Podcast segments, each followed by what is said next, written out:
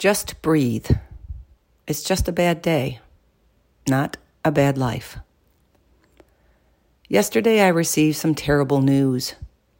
Yet again, I have lost my lease. This time, the day I was to sign on for my dream shop.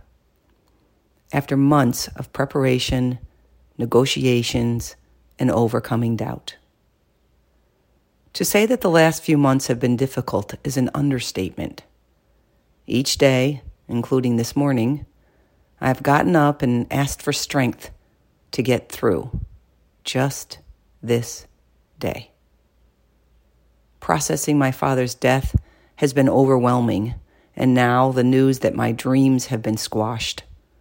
But I know I can get through a single day.